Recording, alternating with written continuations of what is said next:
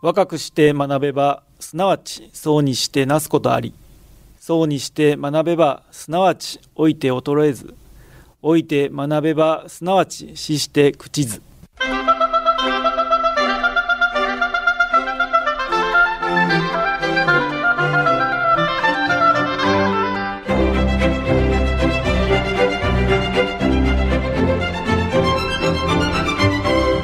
兵庫ラジオカレッジ今朝の俳句。木随線思い思いにラッパ吹く。木随線思い思いにラッパ吹く。船原律子。日本三大水仙群生地は越前海岸千葉の鋸南町そして淡路島と言われています。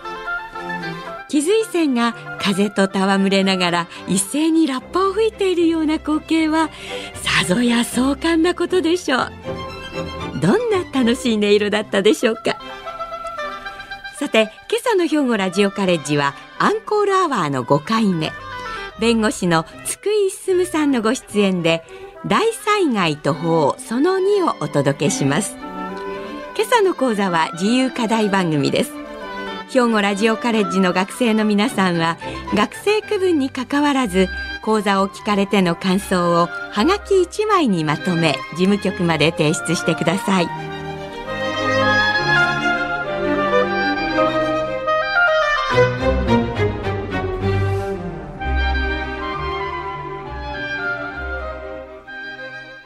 皆さんおはようございます。弁護士の津久井進と申します。今日は災害ケースマネジメントについてえお話をさせていただきたいと思います。現在、地震の活動期、それから気候変動の影響もあって、私たちの平穏な日常は地震、豪雨、土石流などの災害と常に隣り合わせにあります。26年前の阪神淡路大震災を皮切りにして、東日本大震災、熊本地震、西日本や西東日本の豪雨、そして今年は静岡県熱海市の土石流だとか、九州中国地方での大雨被害など、佐賀県の武雄市ではですね、ほとんど同じ地域が2年前にも浸水被害を受けておられまして、もうたくさんのお金をかけてやっと元通りに復旧できたところがまたやられてしまったと。もう心が折れて事業をやめようか、地域を離れようか、そんな声も出ているとか。私たちは今日突然被災者と呼ばれるかもしれません。日本のどこに住んでいても災害と無縁ではいられません。ところで、自然災害の脅威、これは誰でも想像できるんですが、その後、長期間に及ぶ生活再建のプロセス、えここで味わう苦しみについては見逃されやすいところがあります。例えば、避難所、えーまたは仮設住宅、こういったところに入ることができなくて、支援から取り残されてしまう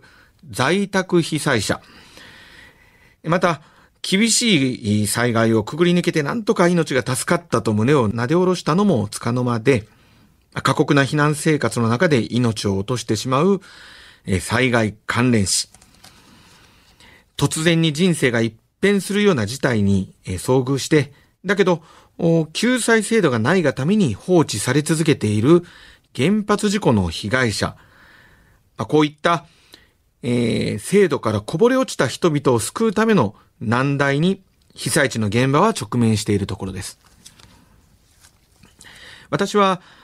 東日本大震災の、えー宮城県石巻市、あるいは西日本豪雨の被災地である岡山県の真備市、また昨年大水害があった熊本県の人吉市に行ってまいりました。えその地域にはこんな家が数多く見られるんですね。まあ例えば、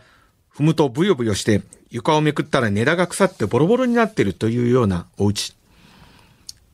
床板がなくて、屋内に地面が露出状態のまんまで、そこにも雑草が生えているというようなお家。また、ボールがコロコロっと転がるぐらい傾いてて、もう家に入ってしばらくすると気分が悪くなってしまうようなお家。水回りが壊れていてトイレが使えないと。なのでもう8年経ってもお丸を使っているというお家。壁や床に穴が開いて段ボールで補修した状態のままのお家。それから1階がもう傷んでいて住めないと。仕方がないので2階で暮らしているというようなお家。もうとても21世紀の先進国の生活風景とは思えません。驚くことにですね、人々はそこに我慢して暮らし続けているわけです。そこは健康で文化的な最低限度の生活を営む権利、つまり憲法25条の生存権などというものは存在しません。皆さん不思議に思われますよね。なので私もなんでこんな状態を我慢してるんですか？と尋ねてみました。すると、逃げて避難所に行ったんだけども、満員で入れなかったんだとか、お父さんが高齢なので、あるいは障害を持ってるので、避難所での共同生活は無理だったんだとか、一部損壊の認定だったんで、自宅で住めるでしょって言われて、もう他の選択肢がなかったんだとか。まあ確かに、え傾いたお家。これは、外の方から見ると、まあ一部損壊と言われても仕方がないというか、見てもわかんないんですね。でも、家に入ると、相当これ傾いていて、一部損壊の判定そのものに問題があるんじゃないかということが明らかでした。しかし、諦める経験というものを何度も何度も、えー、強いられてきたその方は、もう二次調査の申請をする意思自体がもう萎えちゃっているんですね。置き去りにされたまま、ひたすら黙って我慢を続けているサイレントマジョリティ。こういった存在の方々が私たちの、えー、国の仕組み、つまり神聖主義という原則の不合理さを物語っているように私には思えてなりませんでした。えー、災害関連死というのも先ほど申し上げたように大きな問題です。直接死というのは災害の物理的な影響で亡くなってしまうこれは事実上、えー、明らかな死なんですけれども、関連死というのは、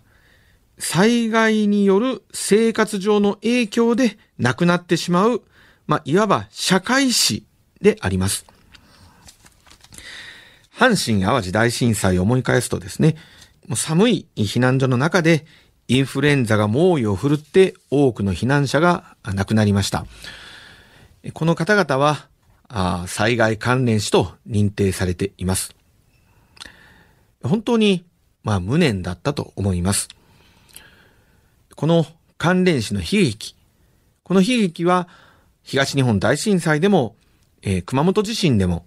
西日本豪雨でも何度も何度も繰り返されています。陸前高田市に住んでいた A さん、えー、この方は津波によって両親を奪われ、制御だった小売店舗も失ってしまいました。妻と共に店の再建に奔走したんだけれども、なかなか順調に進みませんでした。大学進学を控えているご長女の学費の工面もとても心配でした。あれこれ走り回っているさなか、震災のあった年の12月に A さんは心筋梗塞で亡くなりました。56歳でした。妻は、えー、なぜ夫は死ななければならなかったのかと、その答えを、えー、求めて災害関連死の申請したんですけれども、えー、市役所の方は、これ単なる病死だ、え災害とは無関係だと、まあ、断じたわけです。地元で被災者支援に取り組んでいた在間弁護士、在間文康弁護士、えー、この方は兵庫県の出身ですが、えー、遺族の代理人として裁判を起こしました。その結果、盛岡地方裁判所は A さんについては関連したと、えー、認定をしてくれました。妻はこうおっしゃっておられます。夫の死が災害によるもので自己責任ではないということを、まあ、判断してもらって少し気持ちの整理ができました。えー、前を向くことができましたと。まあ、こういうお話です。熊本地震でも、熊本市民病院で心臓病の手術を受けて入院をしていた4歳の女の子がいましたが、病院が熊本地震で被災したので、まあ、慌ててですね、えー、福岡市の病院に転院したわけです。ところが、その長時間にわたる移送で、容体が悪化して5日後に命を落とされました。この女の子についても災害関連死と認定されたわけですが、お父さんは記者会見の時にですね、娘は病気には勝ったんだと。娘は強かったんだと思うと。涙を流して語っていたそうです。公的に災害関連死だと認定される意味はとても大きいです。どうして自分の家族が死んだのか、災害のせいなのか、いや、そうじゃなくて私が悪かったんじゃないか、えー、遺族の方々は答えのない問いにですね、自問自答する、えそんなあ方々に心の整理をする一助になると思うんです。東日本、大震災では災害関連死は3723件に上るという統計数字があります。特に過酷な避難生活をまあ、今も強いられている福島県ではですね、2272人を数えるということで、直接亡くなられた1614人をはるかに上回っています。熊本地震では、直接死50人に対して関連死は227人でした。いずれも2019年3月31日現在の数字ですが、こんなに多くの方々が命を落としておられるわけです。私は、災害関連死は災害によって亡くなったというその悲劇のところに重点が置かれがちなんですけれども、そうじゃなくて、救うことができる命だったんじゃないかっていうところを見逃してはならないと思います。なぜ災害復興、生活再建のプロセスの中で救うことができなかったのか。この問いに対して実は十分な調査も検証も行われていません。東日本大震災の関連死の総括がまだできていない、えー、ということが、熊本地震や西日本豪雨の関連死が続いていることと決して無関係ではないと思うのです。私は弁護士ですから、えー、弁護士会を通じて政府にきちんと検証するべきだということを繰り返し申し入れをしています。おざなりな、えー、検証というものは、えー、つい先日行われましたが、えー、とても次の教訓に資する資料とはなり得ていません。また、足長育英会東北レインボーハウスというところで、えー、震災孤児たちのフォローしている西田正宏さん。この方が、えー、おっしゃるには、災害や事故で大切な人を失った遺族にとってこの申請行為、えー、役所に届け出るということ自体容易ではない。どんな手続きがあるかもわからない。災害関連死の実態が見えてこない要因の一つというのは、この申請主義にあるんだということも語っています。多くの、まあ災害関連死が実は埋もれたままになっているんじゃないかということも想像に難くないと思います。私はこういったことを防ぐにはですね、一人一人に寄り添うこと、災害の実態を直視すること、そして、どうしてこんな理不尽が発生するのか、原因をきちんと突き止めていくことが必要だと思います。災害関連死だとか、在宅被災者だとか、こういった一人一人のケースに積極的にアクセスをしていくアウトリーチ、えこの努力が不可欠だと思っています。今日のテーマであります、え災害ケースマネジメント。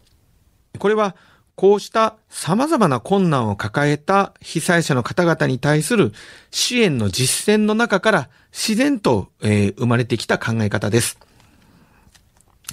災害ケースマネジメントというのは、被災者一人一人に必要な支援を行うために、被災者に寄り添い、その個別の被災状況や生活状況をきちんと把握し、それに合わせて様々な支援策を組み合わせた計画を立てて、いろいろなセクターが連携して支援していく仕組みのことを言います。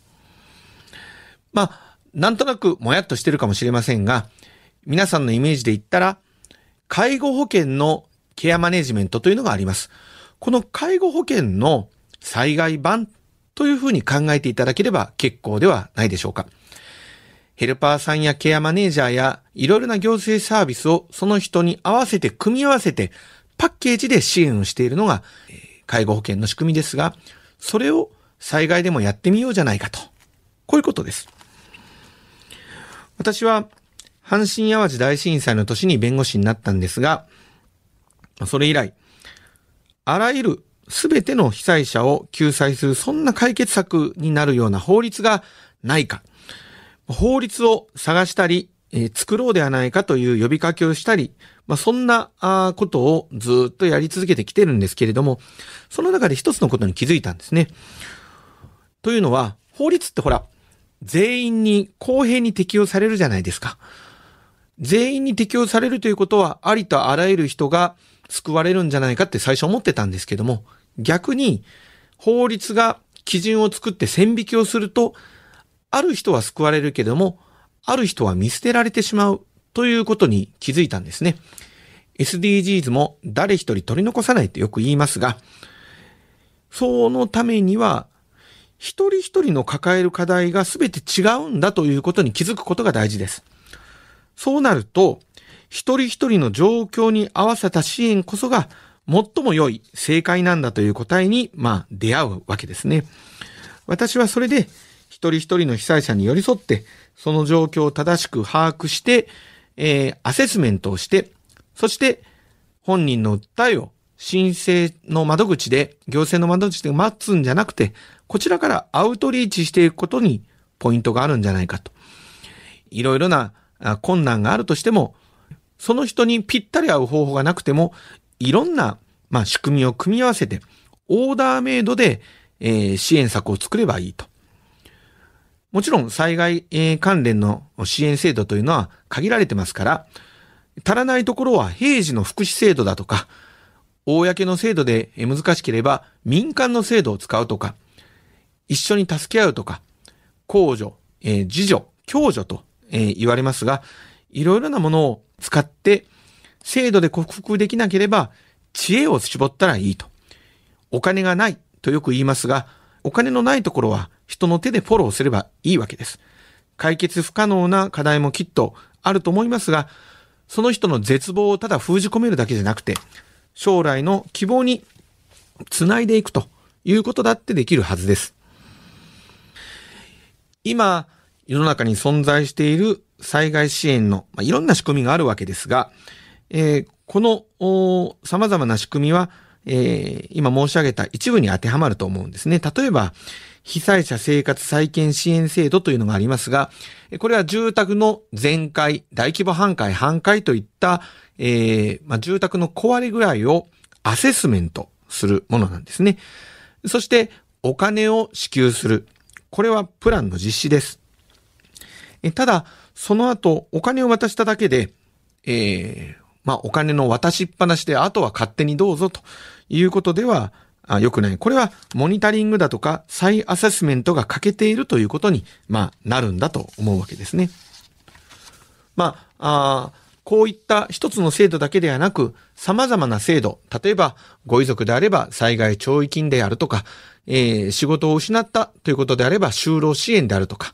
えー、心や体が傷ついたということになれば、医療や心のケア、まあ、こういったものを組み合わせていくのがプランニングということになるわけです。まあ、このバラバラに点在している支援の仕組みをつなげて一本の線にして、ぐるぐると循環させていく、そのフローを災害ケースマネジメントと、えー、私たちは呼んでいます。さあ、えこれを実行するためには、やはり具体的な制度を知っておくことがポイントです。もちろん、被災者を支援する制度、これをしっかり、えー、頭に叩き込んでおくのが、まあ、理想ですけれども、正直言って私も、その全部なんかは全然わからないです。えー、多分、えー、この世の中で、えー、災害の支援の制度をくまなく100%把握している人は、誰一人いないと思います。えー、もちろん普段、えー、毎日の生活が必死になっている中で全体を覚えておくなんてことはできません。知識を備えておくということも大事な災害の備えですけれども、えー、これが知らない、思い出せないというと、もう制度がないのと同じになってしまいます。災害にあった時に、すぐに支援制度を、えー、フォローできるようにするにはどうしたらいいだろうかと。え例えばあ、メディアを通じて情報収集するとか、最近はネットを通じていろんな情報が収集できます。また、弁護士会であるとか、いろいろな事業や災害ボランティアも、あなたのために役に立つ制度、これどうしたらいいのかなってことを、え常日頃から考えているわけですが、今日は一つ便利なアイテムを二つほど紹介したいと思います。一つは、被災者支援チェックリストというものです。え、被災者支援チェックリストという言葉でウェブ検索していただくと、弁護士会のページだとか、長野会、えー、永遠の A にのっぱらの脳に、えー、海山の海という字を書く長野会弁護士さんのページがヒットすると思います。そこには被災者支援チェックリストというのがプリントできるようにデータ配信されてまして、これを A4 サイズで印刷して点線に沿って切り取って畳むとですね、ちょうど名刺ぐらいの大きさでポケットや財布に入るサイズになります。これを入れておけば、いざ災害にあった時に、えー、それを見ると、えー、老眼鏡が必要ですけれども、えー、そこに、まあ、ほぼ被災者のために必要な制度が網羅的に書かれています。項目は全部で10項目。えー、一つ目は、えー、災害時特有の問題としてどんなものがあるか。二つ目は、お金がもらえる支援制度。三つ目は、お金が借りられる支援制度。四つ目は、住宅の修理とか再建とかをするための支援制度。五つ目は仮設住宅や公営住宅の制度。六つ目は個人が抱えるローン、借り入れの悩み。七つ目は子供や教育に関する支援制度。八つ目は雇用、お仕事に関する支援制度。九つ目は事業に関する支援制度。そして、10個目は、税金や保険料といったものの減免の制度であります。まあ、あこれを普段意識しないで結構です。えー、ポケットの中にしまっておきましょう。もう一つ、えー、こういったことを一度、まあ、ゲームを通じてシミュレーションしてみるのもいいと思うんです。学習アイテムの決定版が、被災者生活再建カードというものです。同じく Web で被災者生活再建カードというものを、えー、探してみてください。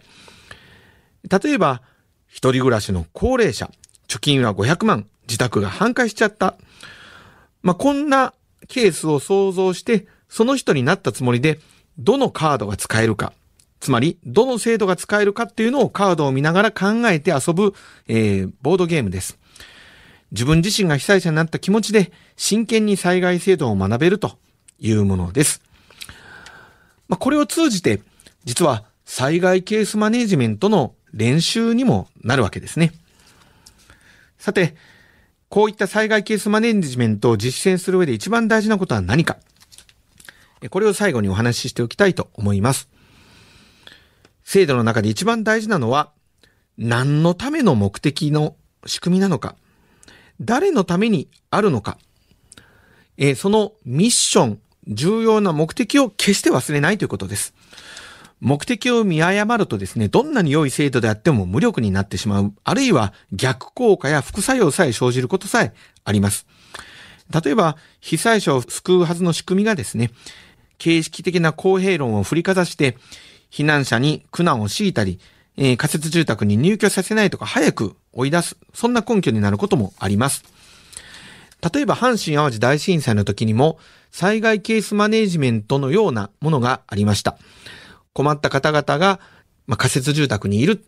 それを何とかしてあげようということで取り組まれたケースが報告されています。例えば、お母さんが刑務所に入ってしまって子供一人で住んでいるとか、重い精神病で外に出れないとか、えー、アルコール中毒で本当に、まあ、状況が悪化している。こういった仮設住宅で、えー、から出られない方々を災害ケースマネジメントのような手法で、えー、フォローしたということです。でも、この、えー、制度の仕組みは残念ながら、仮設住宅の明け渡しそのものが目的になっていたので、その後どんな風にフォローしたかという、えー結果が実は不明なんですね。私は見守りだとかコミュニティ再建だとかってことも大事だと思いますが、その人一人一人の生活再建という目的を絶対にぶれさせない。その人のためにどうあるべきかということを考えて、えーまあ、災害ケースマネジメントに取り組むことこそが大事だと思っています。えー目的を、えーきっちりと守りきる。それが被災者支援の要諦である。一番大事な、えーポイントだと、このように思います。今朝は弁護士で兵庫県弁護士会会長の津久井進先生に大災害と法その2と題して災害ケースマネジメントなどについてお話しいただきました。現在私たちは災害と常に隣り合わせにあると言われています。誰でも被災者となるかもしれないことを私たちは忘れてはなりません。これまでの度重なる大規模災害から得た教訓を踏まえて、被災者の生活再建を支援する制度が順次見直されてきました。その中で、被災者一人一人に寄り添い、必要な支援を行う災害ケースマネジメントの仕組みが生まれ、先生は弁護士として被災者支援の実践の中からその法制度等の課題解決に取り組んでこられました。被災者の生活再建のための支援はどうあるべきか。目的を守りきることが被災者支援の要諦であるという言葉が大変印象的でした。本日は東日本大震災から12年になります。犠牲となられた多くの方々のご冥福をお祈りするとともに、来るべき災害に備えて、皆さんも先生がご紹介された被災者支援チェックリストでどのような支援が受けられるのか、この機会に確認されてはいかがでしょうか。それでは今朝はこれで失礼します。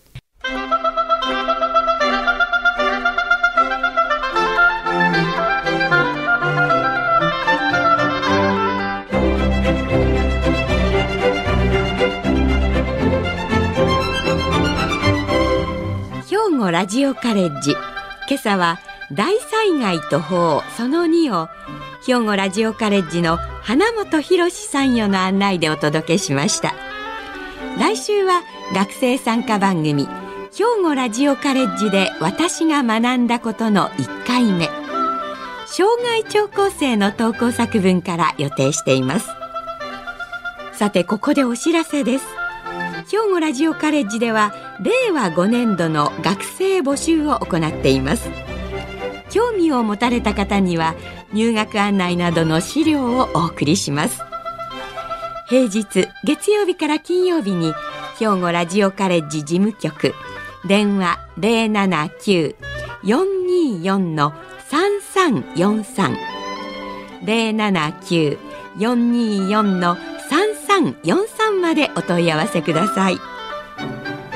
この番組は兵庫県生きがい創造協会の提供